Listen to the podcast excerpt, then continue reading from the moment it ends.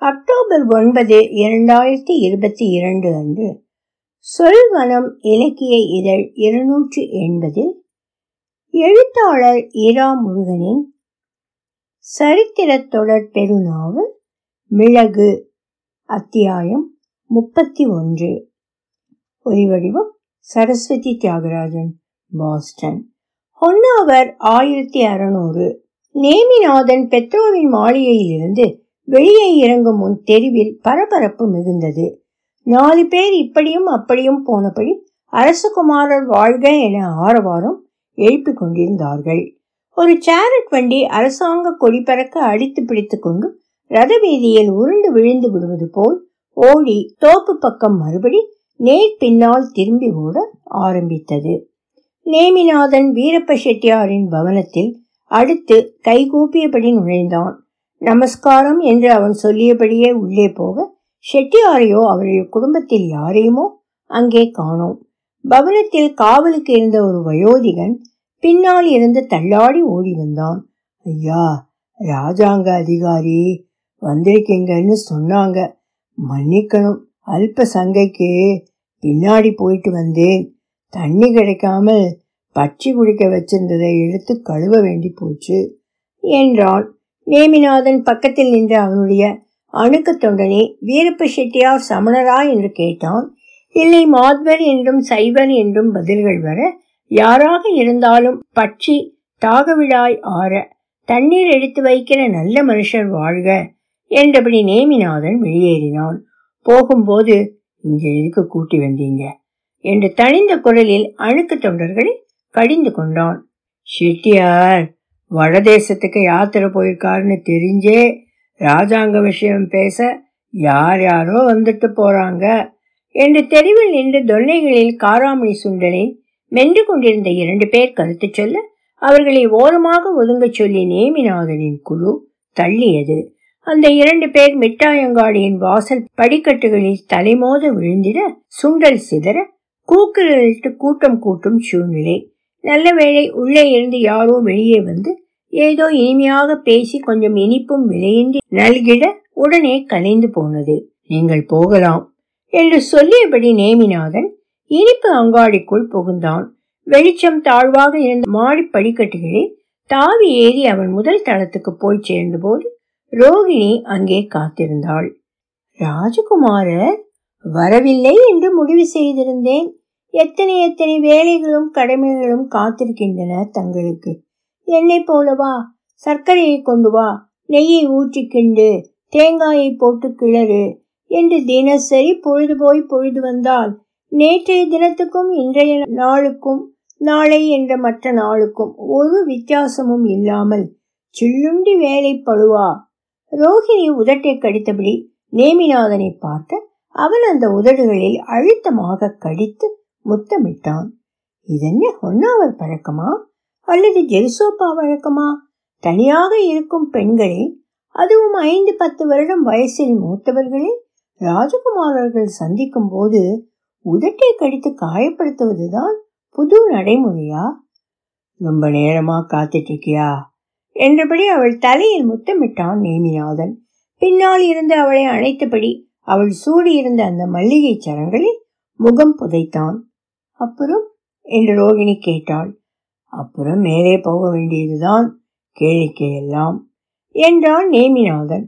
அப்படி தெரியவில்லையே எதிர் திசையில் தானே போக்குவரத்து இருக்கிறது என்றபடி அவனுடைய ஊண்டி இறங்கும் கைகளை சிங்கார பாவத்தோடு இழுப்பிலிருந்து விளக்கினாள் ரோகிணி. முப்பத்தைந்து வயதுக்காரி முப்பது வயது இளைஞனை சிங்கார வலையில் பரிபூர்ணமாக மாட்டி தொங்க விட்டிருந்தாள். அரை மணி நேரத்துக்கு முன்பே நீங்கள் சமண வசதிக்குள் நுழைந்ததை பார்த்தேனே. பாட்டும் ஆட்டமும் அங்கே உங்களை கட்டி போட்டு விட்டதோ? ரோகிணி பொய்க்கோபத்தோடு வினவினாள். சமண வசதியில் ஆட்டமா? நான் போய் ஆடினால்தான் உண்டு. நேமிநாதன் அடக்க முடியாமல் சிரித்தான். பீங்கான் பாத்திரத்தில் மூடி வைத்திருந்த ஜாங்கிரிகளை காட்டி எப்படி உள்ளன? என்று விசாரித்தாள் ரோகிணி. இன்னும் ரெண்டா நேமிநாதனிடம் எதிர்பார்த்த பதில் அது. போகட்டும் எனக்கு வாக்கு கொடுத்ததை செய்ய முடிந்ததா ராஜா? அவன் என்ன அது என்று குழப்பத்தோடு பார்த்தான். உங்களுக்கு பெத்ரோ அவர்களின் வீட்டு மாடி அறையை ஒதுக்கி தர கேட்க சொல்லி இருந்தேனே மறந்து போனீர்களோ? அங்கே இன்னும் சௌகரியமாக வந்திருந்து இங்கும் அங்குமாக இருந்தும் கிடந்தும் பேசிக்கொள்ளலாம் என்று கோடி காட்டினது புரிந்திருக்குமே. தனியாகவோ சிறுத்தைகள் போல் கட்டி பொருண்டோ படுத்து உருள விசாலமான இடமாச்சே கேட்டீர்களா? பார்க்கலாம் பெண்ணே. நேமிநாதன் கௌரவமான பதில் சொன்னான். இப்போதைக்கு தனியறை சதுரங்கத்தில் பெத்ரோதான் ஜெயித்திருக்கிறார். ரோகிணியிடம் இதை சொன்னால் நேமிநாதனை போடா புல்லே என்று உதாசீனம் செய்யலாம். அழகான ரதி என்ன செய்தாலும் கோபம் வரமாட்டேன் என்கிறது. பெட்ரோவிடம் அடுத்த வாரம் இந்த பேச்சை மறுபடி எடுப்பான் நேமிநாதன். எடுக்கும்போது பெட்ரோ வீட்டு மாடியரை கசாண்ட்ராவோடு கூட கிடைத்தால் என்ன நேர்த்தியாக இருக்கும்? ரோகிணி ஒரு வகை சித்தினி ஜாதி கசாண்ட்ரா பதுமினி ஜாதி. இரண்டு பேரும் இன்பம் தருவதில் இரண்டு விதம். என்று நேமிநாதன் சீர்தூக்கி சொல்ல கசாண்ட்ராவையும் அனுபவித்திருக்க வேணும். அது இன்னும் கைகூடவில்லை. அடுத்த வாரம் பெத்ரோ சென்னோர் அவர்களுக்கு ஆணையிட்டு மாடியரை கைமாறும் வேலையை முடிக்க முடிந்தால் நாம் பிறகு எப்போதும் ஒருவரை ஒருவர் பார்த்தபடி இருக்கலாம். உங்களுக்கும் மிட்டாய்க்கடை நெய் காய்ச்சும் வாழையும் பால் திரியும் வாழையும் இல்லாமல் போகும். கைப்பிடிச்சுவரை ஒரு செங்கல் நீட்டினால் அங்கிருந்து இங்கும் இங்கிருந்து அங்கும் போக வர சௌகரியம். இன்னும் எத்தனை பிரயோஜனம்? பட்டியல் போட்டால் இதமான வெளியுடனான கற்பனை எல்லாம் மனதிலிருந்து கொட்டும் என்றாள் சிரித்தபடி. என்றாள் சிரித்தபடி. உம் என்று முனையினான் நேமிநாதன் சரி எப்படியும் அடுத்த வாரம் என்றபடி அவன் கரத்தை தன் முதுகில் வைத்து கச்சை தளர வழிகாட்டினாள் ஒரு ஜாங்கிரியை வாயிலிட்டு கடித்து விண்டாள். பெரிய பகுதியை அவனிடம் கொடுத்தாள். இன்றைக்கு பகலில் மாவு அரைத்தெடுத்து ஒரு மணி நேரம் முன்பு பிழிந்து பொரித்த ஜாங்கிரிகள் இவை. இன்னும் இரண்டு எடுத்து வைத்திருக்கிறேன். இதுவே பெரிது. இன்னும் இரண்டு சாப்பிட வயிறு நிறைந்து விடுமே. அவன் ரோகிணியின் காது மடலை கடித்தபடி இருந்தான். வா சற்று இழைப்பாரலாம் என்றான் உள்ளே தனியறையாக பூட்டி வைத்திருந்த இடத்தை காட்டி. ரோகிணி இடுப்பிலிருந்து சாவியை இழுத்து அந்த அறையை திறந்தபடி பின்னால் திரும்பி அவன் மனதை குழைய வைக்கும் ஏக்க பார்வையை வீசி சிங்காரம் சிதறினாள். ரோகிணியின் இழிப்பில் கை கொடுத்து வளைத்து கோர்த்தபடி அரைப்பக்கம் அவளை இழுத்து கொண்டு நடந்தான் நேமிநாதன். ரெண்டு ஜாங்கிரி அதிகம் சாப்பிட வயிறு நிறைந்து விடுமே என்கிறீர்கள் இந்த அறைக்கு தினம் வந்தால் நானும் அதேதான் சொல்ல வேண்டி வரும்.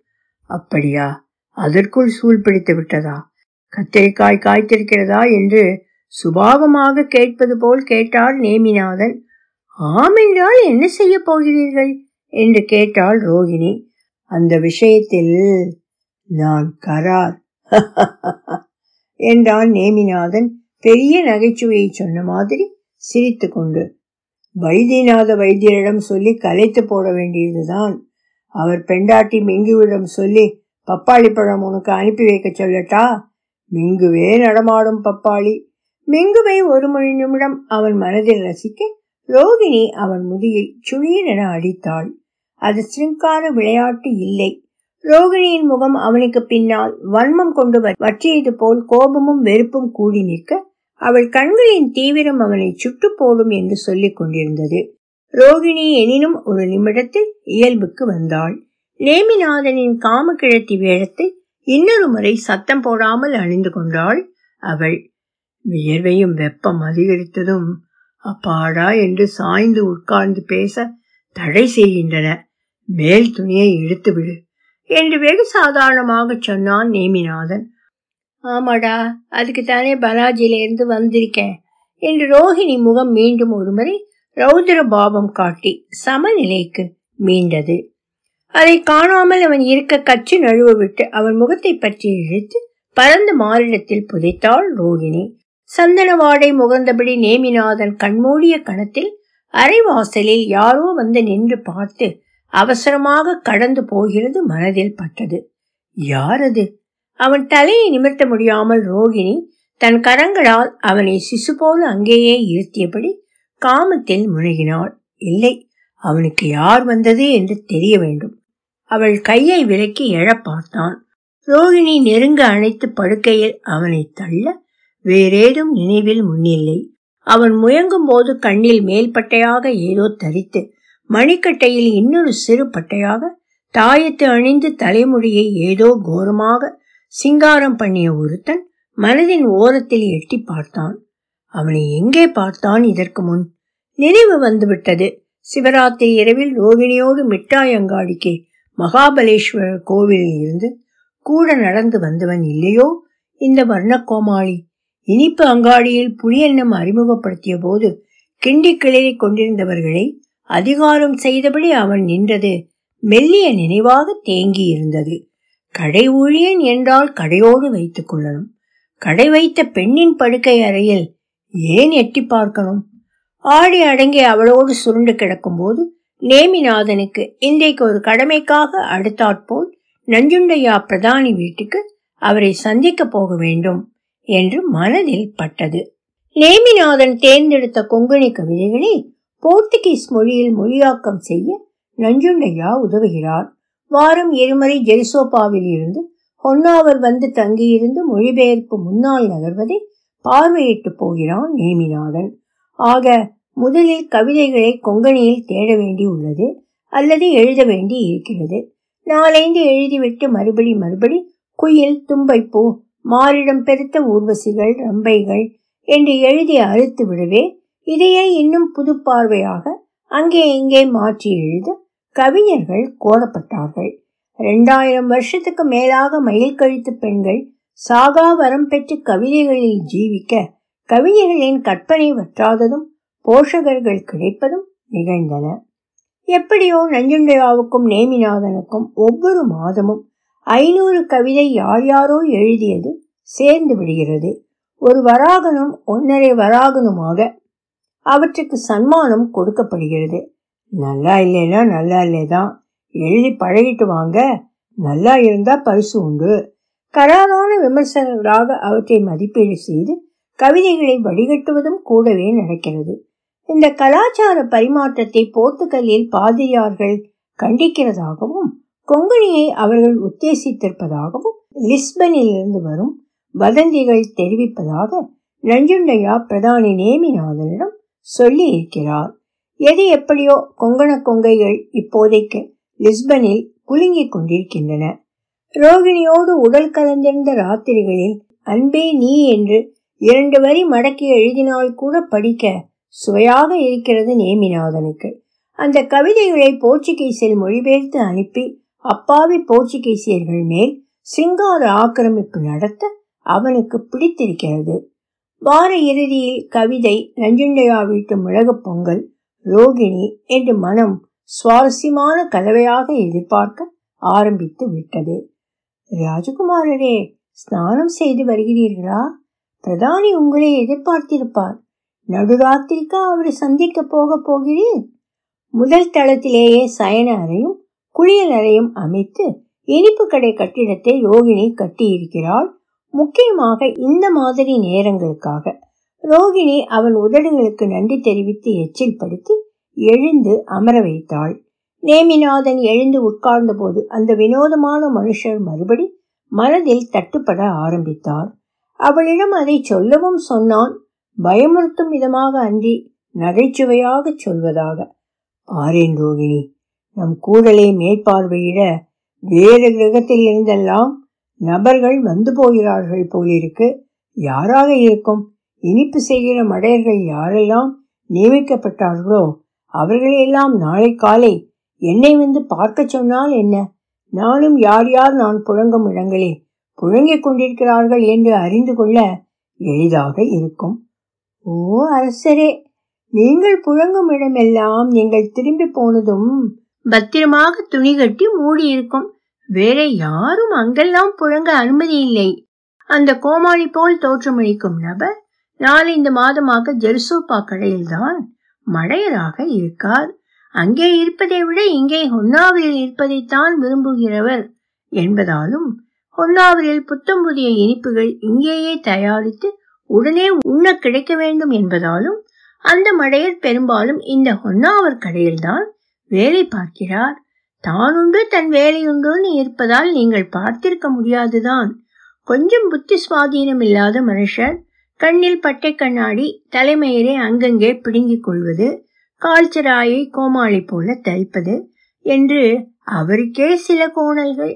அதை பெரிய விஷயமாக மதிக்கக்கூடாது. அருமையாக இனிப்பு செய்யும் மடையர் அவர். ஜெய விஜயீபவ அவருடைய முத்திரை இனிப்பு. ரோகிணி நிஜமாகவே கரிசனத்தோடு சொன்னால் நேமிநாதன் அவளை அணைத்த கைகளை இருக்கியபடி கிடந்தான். ரோகிணி அவன் தோளை பற்றி தன்மேல் கவிழ்த்து கொண்டு காதை கடித்து முனகினாள். இருந்தாலும் அந்த வினோத உறுப்பு மனுஷர் நாளை காலையில் கடைக்குள் எட்டி பார்த்துவிட்டு அவர் யாரென்று நிச்சயம் செய்து கொண்டு விடலாம் என்று நேமிக்கு தோன்றியது. அவர் மடையராக இருந்துவிட்டு போகட்டும். ஆனால் ரோகிணியின் சயன அறை வாசலுக்கு வந்து நின்று பார்த்து போனார் என்றால் அவரை பற்றி மேலும் தெரிய வேண்டும். ஜெருசோப்பா இனிப்பு அங்காடியின் அடுத்த கடையாக வியாபார விருத்தியாக திட்டமிட்டு ஹொன்னாவரில் அமைக்க இடம் பார்த்தவள் ரோகிணிதான். ரோகிணியை முப்பது கல் பிரயாணம் செய்து ஹொன்னாவரில் கண்டு இருந்து சுகிப்பது அவளோடு ஜெரிசப்பாவில் இன்பம் அனுபவிப்பதை விட எளிமையானதாக அவளும் நேமிநாதனும் உணர்ந்திருக்கிறார்கள். மூன்றாண்டு பந்தம் இது. ஜெருசோப்பா துறைமுக வீதியில் நகைக்கடைகளை அடுத்து ரோகிணி இனிப்பு அங்காடி திறந்து விஜயநகர புது தலைநகர் பெலுகொண்டாவில் அறிமுகமான புது இனிப்புகளை எங்கும் அறிமுகப்படுத்தி இருந்தாள் ரோகிணி. நேமிநாதனுடைய நண்பர்கள் இனிப்பு தின்று அவனிடம் சொன்னது இனிப்பை விட பார்க்கவே இனிக்கிறாள். அந்த கடைக்காரி கடன்காரி உனக்கு பிடிக்காமல் போகாது ருசித்து பார். போனான் பார்த்தான் பிடித்துத்தான் போனது. ரஞ்சனா தேவி வருடத்தில் மூன்று மாதம் உடுப்பியில் பெற்றோரோடு இருப்பது சௌகரியமாக போனது நேமிநாதனுக்கு. ரஞ்சனா தேவியின் காதில் ரோகிணி பற்றிய செய்தியும் மனதில் அவளுடைய உருவமும் ஏறி அமர அவள் உடுப்பியிலிருந்து ஜெருசப்பா உடனே வந்து அரண்மனைக்கு கூட போகாமல் ரோகிணியின் இனிப்பு அங்காடிக்கு போய்விட்டாள்.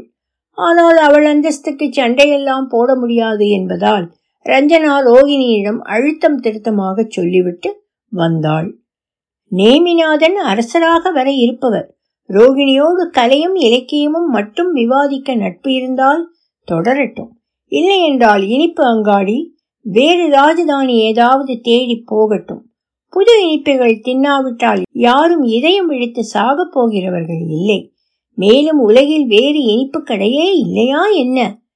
அதற்கு அப்புறம்தான் நேமிநாதனின் யோசனைப்படி ஹொன்னாவரில் இனிப்பு கிளை போர்த்துகீஸில் கவிதை மொழிபெயர்ப்பு இதோ ரஞ்சுண்டையா காத்திருக்கிறார் தர்ம சங்கரத்தோடு தினம் என்ன மொழிபெயர்க்கப்பட்டது என்ன பேசப்பட்டது என்பது ராணியம்மாவுக்கு தெரியப்படுத்தாவிட்டாலும் தகவல்கள் கேட்கப்பட்டால் உடனே தரும் விதத்தில் அவர் வைத்திருக்க வேண்டும். இந்த கவிதை சனியன் இல்லை என்றால் யார் எழுதார்கள் ரஞ்சுண்டையா அறுபது வயதை நெருங்கும் நேரத்தில் முலைகளை பற்றி போர்த்துகீசியர்களை உடுப்பு நினைக்க வழி செய்ய வேண்டுமா? வந்துவிட்டான் காலன் நேமிநாதன். இன்னும் இரண்டு மணி நேரம் அவரை குரங்காட்டி மாதிரி ஆட்டி வைக்கப் போகிறான். வந்தாச்சு. இந்த இரண்டு நாளும் வீட்டில் வரலட்சுமி நோன்பு என்பதால் மாடியில் இந்த அறை தவிர பெண்டுகள் ஆக்கிரமித்து மஞ்சளும் சந்தனமும் தேங்காயும் குங்குமமாக வீடே துர்கை கோவில் மாதிரி ஆனது. கிடைத்த கவிதை எதையும் படிக்க முடியாமல் போனது என்றார். நஞ்சுண்டையா இவன் தலை தெரிந்ததுமே. ஒரு விதத்தில் நேபிநாதனுக்கு இதமான பதில்தான் அது. கவிதை கிடக்கட்டும். இன்னொரு தடவை ரோகிணியை தீர்க்கமாக வாசித்து விடலாம். ஒரு தடவை மட்டுமென்ன உடம்பு ஒத்துழைக்க இன்னும் கூட. அவர் முகத்தில் புன்முறுவல் அரும்ப நஞ்சண்டையால் நினைத்து கொண்டது பிரதானி இன்றைக்கு வேலை பார்க்க வேண்டாம். என்று தள்ளி போடுகிறார் என்று நேமிநாதனுக்கு பட்டிருக்கும். எதற்கு வம்பு? ராணி அம்மாவின் தத்துப்புத்திரன் இன்றைக்கு குடமிளகாய் போல பெரிய பிரயோஜனம் இல்லாமல் இருந்தாலும் நாளை மிளகாவான் பச்சை மிளகாயாவான் மூப்பு வர மூப்பு வர மதிப்பு அதிகமாகும். அவன் அப்போது நஞ்சுண்டையாவுக்கு என்ன வேண்டுமானாலும் உதவுவான். நஞ்சுண்டையா அலமாரியில் இருந்து போன மாதம் திருத்திய பிரதிகளை எடுத்து வெளியே வைத்தார். போன வாரம் முடிவு செய்த மொழிபெயர்ப்பில் நூற்று முப்பத்தி ஏழு கொங்கணி கவிதைகள் உண்டு. ஒவ்வொன்றாக படிக்கலாமா? நேமிநாதனுக்கு வேறு வழி இல்லை கட்டாயத்தின் பேரில் கவிதை வாசிக்கும் நேரம் ஏழெட்டு கவிதை வழக்கமான குயில் தோப்பு கடற்கரை நண்டு நாரை என்று நகர கடற்கரை பட்டணமான மால்பேயிலிருந்து இதை எழுதி எடுத்து வந்த வயதான கவிஞர் பெற்றுப்போன பொற்காசுகளை அரிசி வாங்கி செலவழித்திருப்பார் இந்நேரம். அவர் உண்டுவிட்டு அடுத்த கவிதையை எழுதத் தொடங்கியிருப்பார். நேமிநாதனோ விருந்துக்கு காத்திருக்கிறான். பிரதானியார் ராத்திரிக்கு உண்டாகிவிட்டதா? அவன் கேட்க பதறி எழுந்து நஞ்சுண்டையா சொன்னார். ராஜகுமாரரே நீங்கள் வரும் நாளில் உங்களை விட்டுவிட்டு விருந்துண்ண முடியுமா என்ன? மனம்தான் கேட்குமா? ரோகிணி என்ன செய்து கொண்டிருப்பாள்? ஒரு விருந்து உண்ணப்பட காத்திருக்கும். எங்கே தொடங்கி உண்ணலாம்? இன்றைக்கு சைவ உணவு நோன்பு இன்று காலையில் தான் முடிந்ததால் ராத்திரிக்கு வெங்காயம் சேர்ப்பது விரதபங்கமாக்கிவிடும். பிரதானி சொன்னார் என்ன இருந்தாலும் சுத்த சைவ உணவின் சுவையும் மனமும் வெங்காயமும் பூண்டும் சேர்ந்த உணவுக்கு வருமா? பிரதானி கேட்டபடியே கூட வந்தார் படியிறங்கி வரும்போது மேற்கு திசை கட்டிடமான இனிப்பு அங்காடியை பார்த்தான் நேமிநாதன். விளக்குகள் கிட்டத்தட்ட எல்லாம் சுடற்பெருக வைத்து இருட்டில் இருந்தது இனிப்பு அங்காடி. நேமிநாதன் மெல்ல நஞ்சுண்டர் பின் நடந்தபடி சொன்னான். ஆமாம் உண்மைதான் பிரதானி அவரே. சைவ உணவின் ருசி மற்றதுக்கு வருமா? இன்றைக்கு என்ன பிரசாதம்? எடுத்து வைத்திருக்கிறார்கள் சகோதரி அவர்கள் தன் மனைவியை நேமிநாதன் சகோதரி என்று குறிப்பிட்டது நஞ்சுண்டையாவுக்கு மனதுக்கு இதமாக இருந்தது. எல்லா உறவுகளும் அழைப்புகளும் ஏதாவது ஒரு நேரத்தில் பயன்படலாம். இன்றைக்கு என்ன உணவு? பரிமாறு வந்து நின்ற வரிசையாக ஏழு பணியாளர்களை அடுத்து மெல்ல நடந்து வந்த நஞ்சுண்டையாவின் மனைவி ஹொன்னம்மா முகமுழுக்க பெரிய சீப்பை உற்பத்தி செய்து ஒட்டி சிரித்தாள் ராஜகுமாரர் வீட்டுக்கு விருந்தாட வருவது தொடங்கிய புதிதில் பெருமை கொள்ள வேண்டிய பரபரப்பான நிகழ்வாக தெரிந்து இத்தனை நாட்களில் புதுமையும் அருமையும் நீர்த்து போயிருக்கலாம். ஏழு பரிசாரகர்கள் இல்லாமல் அவளே ஓடி ஓடி பரிமாறி பார்த்து பார்த்து கரண்டி கரண்டியாக வட்டித்தும் இலையில் இதமாக ஊற்றியும் மரியாதை செய்தது பணியாளர்கள் பரிமாறுவதை கார்வார் செய்வதோடு முடிந்து விடுமாக இருக்கும். நேமிநாதனுக்கு ஒன்றும் குறைவில்லை. நல்ல சாப்பாட்டை யார் சமைத்தால் என்ன? யார் பரிமாறினால் என்ன? உண்டுவிட்டு இன்னும் ஒரு மணி நேரம் மொழிபெயர்ப்பு ஒப்பு நோக்குவதாக பெயர் பண்ணி கிளம்பினால் ராத்திரி பதினோரு மணிக்கு ரோகிணியின் பாதங்களை முத்தமிட்டு சிரத்தில் எடுத்து வைத்துக் கொள்ளலாம். தந்த சுத்தி செய்ய வேண்டும். கையில் சஞ்சியில் உமிக்கரியும் வேம்பு கஞ்சியும் கொண்டு வந்திருக்கிறான். நஞ்சுண்டையா கண்ணில் பட்டால் வினோதமான நோக்குவராக இருக்கும். உண்டதும் பல்விளக்கும் நல்ல பழக்கத்தை ஐரோப்பியரிடம் கற்றுக்கொண்டேன் என்று சொன்னால் போதும். எதற்கு உண்மை விளம்ப வேண்டும்? அருமையான உணவு. அதெல்லாம் உடுப்பியில் தன் பிறந்த வீட்டு சமையல் முறைப்படி சமைக்கப்பட்டது என்று நான்கு முறை நஞ்சுண்டரின் மனைவி ஹொன்னம்மா சொல்லிவிட்டாள். நேமிநாதனும் உடுப்பி உப்பிட்டுவையும் பாயசத்தையும் உப்பு புளி கார தோசையையும் நினைவு கூர்ந்து அந்த வகை உணவின் சுவையே சுவை என்று சொன்னான். நஞ்சுண்டையாவின் மனைவி ஹொன்னம்மா வழிகாட்ட நஞ்சுண்டரே சமைத்தாலும் உணவு பரமானந்தமாக உருவாகி விடுமே இலையில் பரிமாறிய உப்பை கூட அதன் உடுப்பி வெண்மைக்காக பாராட்ட ஹொன்னம்மா மண்டப கூரைக்கு பறந்து போய் விட்டிருந்தாள். இனிப்பு சாப்பிடுங்கள். அவள் கீழே வந்து வற்புறுத்தினாள்.